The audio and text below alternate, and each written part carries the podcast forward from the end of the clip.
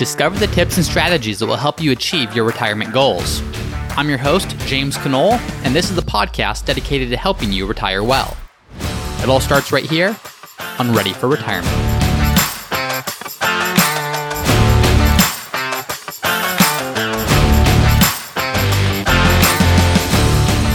Hi, everyone, and welcome back to another episode of Ready for Retirement. I'm your host, James Conole, and we're going to be going through a listener question today that I think is very timely with everything happening in the world, everything happening with work and remote work, and just the challenges of what work has been to a lot of people in the last 18 months or so.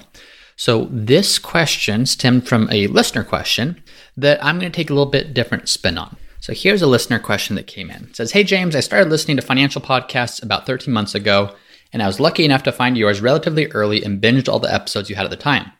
I appreciate the framework and the way you walk us through your process with each scenario.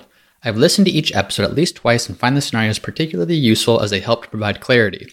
Additionally, I've been sharing your podcast with friends and family members to help out as well, and all three of my sons have Roth IRAs established and contribute to maximize their potential for tax free compound interest.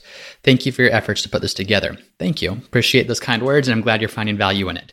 He goes on to say, I plan on using the resources you provide me to help determine if I can start another career instead of finishing my 30 years in current profession as a school administrator. I know I will have more specific questions, but for now I'm just starting to figure it out. Keep those episodes coming. I look forward to a new one every Tuesday. Well, I really appreciate that, and it makes me very happy to hear that this has been so helpful. And I know this wasn't a question as much as just kind of sharing a little bit with where you're at, but I think this is probably a sentiment that a lot of people are feeling right now. I know in my experience in talking with clients, a lot of people are feeling this. So, want to walk through a way of thinking through a potential career change before retirement. Now, before I go further, I do want to highlight a recent review just to say thank you for people that are leaving reviews. It really helps to get the word out about the podcast. And this review comes from, I don't know if I'm pronouncing the username right, but it's Shivy Dad, Shivy Dodd. S H I V Y D A D. So, however it's pronounced, thank you very much. And the review says go ahead and listen to some other podcasts about retirement. You'll get a fairly good idea of how to craft a game plan. But if you want the masterclass, go back to the first episode of this podcast and just start listening. Be prepared to start taking notes. Each subject is dealt with great detail and clarity. This could be the mother lode of retirement information. That is a very kind review, and I really appreciate you leaving that. It was fun to read through that. So, if you want to leave a review and you're getting value from this, please go ahead to your iTunes account and leave a review on the podcast so more people can find it. All right, so back to the career change. And as we're talking about career change, it's specifically how do you prepare for a career change that won't pay as much? If you're going to change careers because you enjoy it more and it pays a whole lot more, well, there's really nothing to plan for. It's just congratulations and congratulations. More money and more enjoyment. That's easy. Where a lot of people are is they're in jobs that probably pay a good amount, at least enough to cover the bills and to put away for retirement and to do some of these things, but they're burned out, they're stressed, they don't like it, and they're just counting down the days until retirement. But in the back of their head, there's something gnawing at them telling them maybe it's time for a career change. The problem is the fear involved with that is you don't want to make a career change if it could sacrifice your ability to get to retirement, or you're not sure what the numbers will look like, or it's just a big change. So, anytime there is a career change, there's a lot that goes into it, a ton that goes into it. How to choose that career, understand the role itself, how to understand what job position would fit best, understand the benefits and pay, and all of that stuff. Today, I'm going to specifically be talking about the financial side of it, particularly how this will impact your retirement. Because there's one thing that I want people to take away from this, and it's just to see retirement maybe in a different way when it comes to work. So, as much detail as there is around this topic, I'm going to start by focusing on what I think is the most important factor when it comes to retirement savings so that we can focus on that. And then if you have questions or things come up from this, let me know and maybe we can do another episode to, to go through this. But here's where I want to start. Income at retirement is really going to be a function of two big things. So obviously there's a lot of variables, but if I could simplify it, I would say it's going to be a function of how much more you save and it's going to be a function of how much longer you work. And that sounds very basic, but I want to show you why it matters. I will often tell clients that longevity of work is far more important than how much you are paid for your work. And let's look at an example to find out or to see why this is the case. Let's assume that you're 60 years old and you have a million dollars in your portfolio and you've got a pretty high paying job. but you don't like your job. You hate it, and you can only last a maximum of three more years. And at that point, it's just going to be taking too much of a toll. You'll be over it, you'll be too tired, but you have another three years in you before that point. And let's assume that because this job is paying well, you're maybe able to put away, say, $50,000 per year for retirement. Well, over the next three years, let's assume that the investments you're in grow at 7% per year. Well, that million dollars that you have today at age 60, that will turn into $1.385 million in three years by the time that you retire at age 63. So that's scenario one. Retire at 63 from a high paying but high stress job, and you have just under $1.4 million in your portfolio. Now let's look at another scenario. In this other scenario, it's also you. You're still 60 with a million bucks in your portfolio, but you've decided to take a career change. And it's a career change that will not pay as much, but it will bring a whole lot more enjoyment. And in fact, it won't be draining your energy. It will be something that's life giving and gives you energy and something you really enjoy doing. So, because of that, instead of having to work or, until 63 or retire at 63, you're now willing to go to 66 because you would love the job that much more. The catch is you won't be able to put anything away for retirement. It's enough income to make ends meet and to pay the bills, but you won't be able to save to your 401k or Roth IRA or any other retirement account. Well, let's look at that. You have a million dollars. We're still going to assume that social or your investments are growing by 7% per year. If you don't save to them, that million dollars will still grow to about $1.5 million by the time that you retire at 66.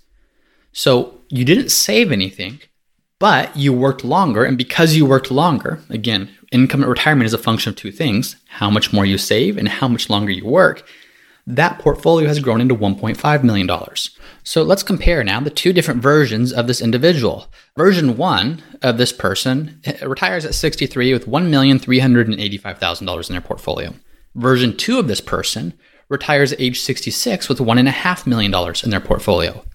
Who would you rather be in that scenario? Not to mention that version two had a whole lot more job satisfaction, and also not to mention that just by delaying or by working those three extra years, their social security benefit is also going to be 20 to 25% higher because they've delayed collecting. Now, I don't know if version one would have collected right away or waited, but had they waited, it would have meant that they would have had to have taken money from their portfolio to fill in the gap between the time they retired and the time that Social Security kicked in. So, why is this? Why is this the case that you can actually do better by working longer as opposed to saving more? Well, at the beginning of your career, the most important thing you can do is save a whole bunch. If you invest your first $10,000 and the market grows by 10% that year, well, you've only made $1,000. Your $10,000 has grown to $11,000. It's not all that exciting. But fast forward to the end of your career. If you have a million dollars now and the market grows by 10%, that's $100,000 of growth. And let's assume that you're still saving that $10,000 each year like you were at the very beginning of your career. The growth on your money is 10 times as much as the contributions that you're making of new money. So by the end of your career, assuming you've been saving enough along the way, and this is the key here, but assuming you've been saving enough along the way, oftentimes it's the compounding nature of investments that's doing most of the heavy lifting for you. Now, can we guarantee 7% per year growth or 6% per year growth or any growth? No, absolutely not. But if you get an average growth rate of anything, a lot of times that growth on your money is going to be a whole lot more significant than new contributions that you're putting in.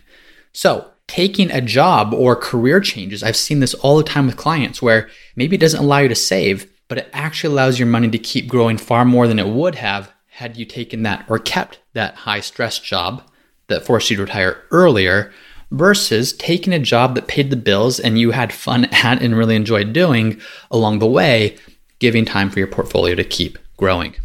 Now, another consideration here that might be unique to this question, and again, in this question, I have no financial details about income or assets or retirement goals or expenses or anything like that. But he mentioned he's a school administrator. Now, if he's a school administrator, I don't know for certain, but there's a good chance there might be a pension involved. This is an extra element that you want to consider when making a career change. Let's assume that you're making $100,000 in a job. In that job, when you do retire, we'll create a pension of $60,000 per year. Well, you know that that's a reduction of 40%. And so you want to keep working because you know when you stop working, you still have income coming in, but there's a 40% reduction. Well, what if you retire start collecting that pension, and then you go earn another $60,000 in another job. Well, that 60,000 from that new job is a 40% pay cut also from what you were making in your first job, but it's giving you a 20% overall raise when you factor in the pension because now you're receiving 60,000 from the pension and you're receiving $60,000 from the new job. So even though it's a lesser paying job, your income as a whole has gone up. I've actually seen a lot of people working a job where they could just as soon retire and receive or start collecting a pension that would literally pay them 90% of their wages. Oftentimes, this is if you're working, say, as a police officer or in a fire department or an educator or in some position like that. And every job has their different, or every district has their different formula for how the pension is created or calculated. But I've seen many people where they could retire and just start collecting a pension that would pay them 90% of their wages. In this scenario, not always, but sometimes, they are literally losing money by continuing to work. If instead they were to leave, collect their pension, and go find any job, and as long as that new job were to pay 10% of what the old job paid, then they're breaking even. And if it pays 10% or more, or more than 10%, then they're actually coming out ahead because they would have collected 90% of their current or their former job plus 10% or more of their new job. So when there's a pension involved, oftentimes this changes the considerations even more and tilts more towards collecting that and going to do a new position or a new job because you're getting to double dip. You have a few years where you have both a pension and a salary. And in those years, you can make some really significant progress in terms of savings or whatever else it is you want to be doing with your income during that time. All right, so with all that being said, what are the key considerations when you're going to make a career change before retirement? Well, number one, you have to look at the short-term considerations. You do need to see what will your take-home pay be. If you're going to take a job with less income, once you take out taxes or deductions, what will your take-home be, pay be? Will you still be able to pay your mortgage, pay your bills, fund travel, fund other goals? You have to make sure that's still in place. But then number two, and what we're more focused on today, is look at the retirement considerations. How would that change impact your income in retirement? And there's a few things that you want to look at as you're doing this. Number one, you have to start by having some idea of what expenses will be in retirement. Look at episode 60 if you want more help there of how should you think about budgeting or how can you get a good idea of what expenses will be in retirement. But that's a big one. I've seen a lot of people, they are in a position where they have a pension and let's assume that their living expenses are $60,000 in retirement. They've done their retirement budget. They know that's what it's going to cost to fund their retirement and they're earning 100,000 today, but if they were to step away, they would only be able to collect a pension, and that pension is only 60% of what they would be collecting had they continued to working full time. Well, I look at that and very quickly say, you don't need your full income to meet your retirement expenses. In fact, if you took your pension today of 60,000 per year as opposed to your salary of 100,000 per year, you can already fund your retirement. So, of course, you can go start a second career because anything you keep saving from that or anything you put away from that, that's just bonus on top of a foundation you already have with your pension that will fund all of your living expenses in retirement. But regardless of whether you have a pension or not, the first step is to have an idea of what your expenses will be in retirement. Number two, now you need to compare what your income in retirement will look like. And that's going to be two different things. Number one, how will a career change impact your Social Security? So, the longer you work, the more guaranteed increase you're going to have in your Social Security. So, to use the example before, if you're in a miserable, high paying job now, but it's going to force you to retire early and you are going to start collecting Social Security early, well, if you get into a job that's not so high paying, but gives you more longevity in terms of how long your career can last, well, that is guaranteed to increase the amount of Social Security income you're going to have. So compare the two scenarios. What Social Security income would I have if I were to stay in this current job, if you're considering a career change, pays more, but I can't do quite as long, versus how much Social Security income would I have if I were to take a new job that gives me more longevity in my career? Now, with this, you could easily say, well, James, I would collect Social Security at age 70 in both scenarios because I know that's when my benefit maxes. Well, sure. But even if you're going to collect Social Security at age 70, both scenarios, where is income going to come from if you don't do that career change? If you stay with your job that forces you to retire early today, if that's going to force you to start pulling income from your portfolio sooner, then that's something that you're going to have to factor into the comparison as well. So the real question then is how much of your savings slash portfolio would have to be burned up while de- delaying Social Security and after you retired from that job where you stepped away sooner as opposed to the job that you transitioned into and could continue working a little bit longer. And then the next thing is how will the career change impact your portfolio income? Again, portfolio income driven by how much you save to it plus how long you work.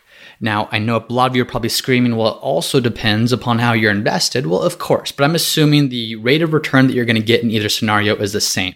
So I'm going to extract that variable for a second because the variables that really matter if you're considering a career change is your savings amount probably changes, but so too probably does the number of years that you can continue to work. So how will those two things change the amount of portfolio income you can expect at retirement?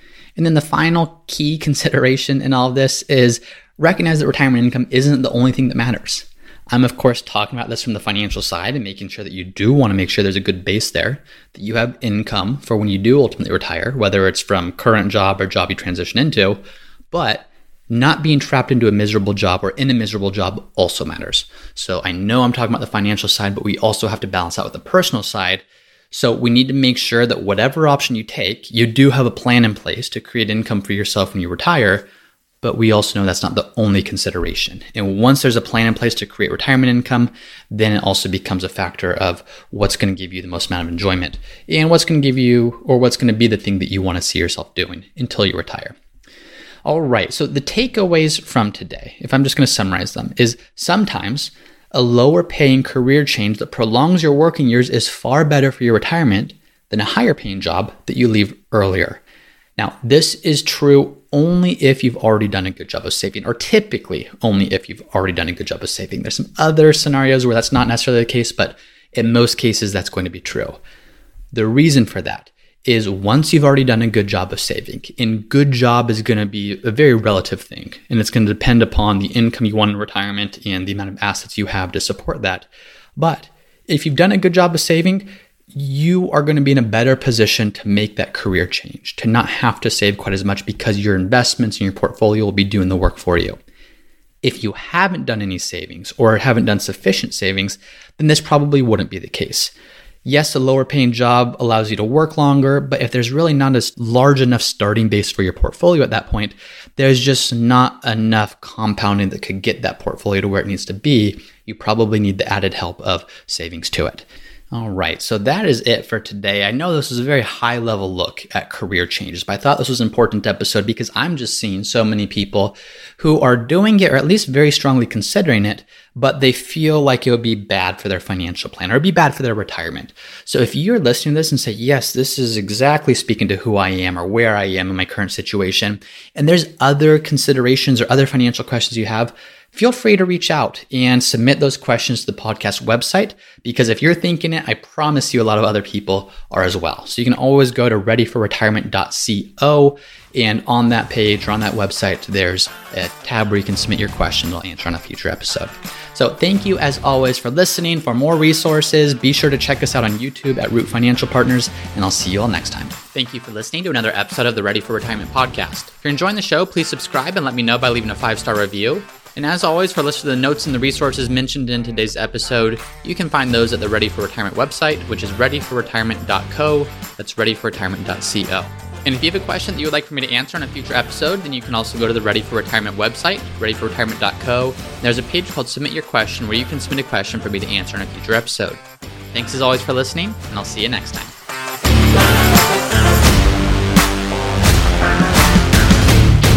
Hey everyone, it's me again for the disclaimer.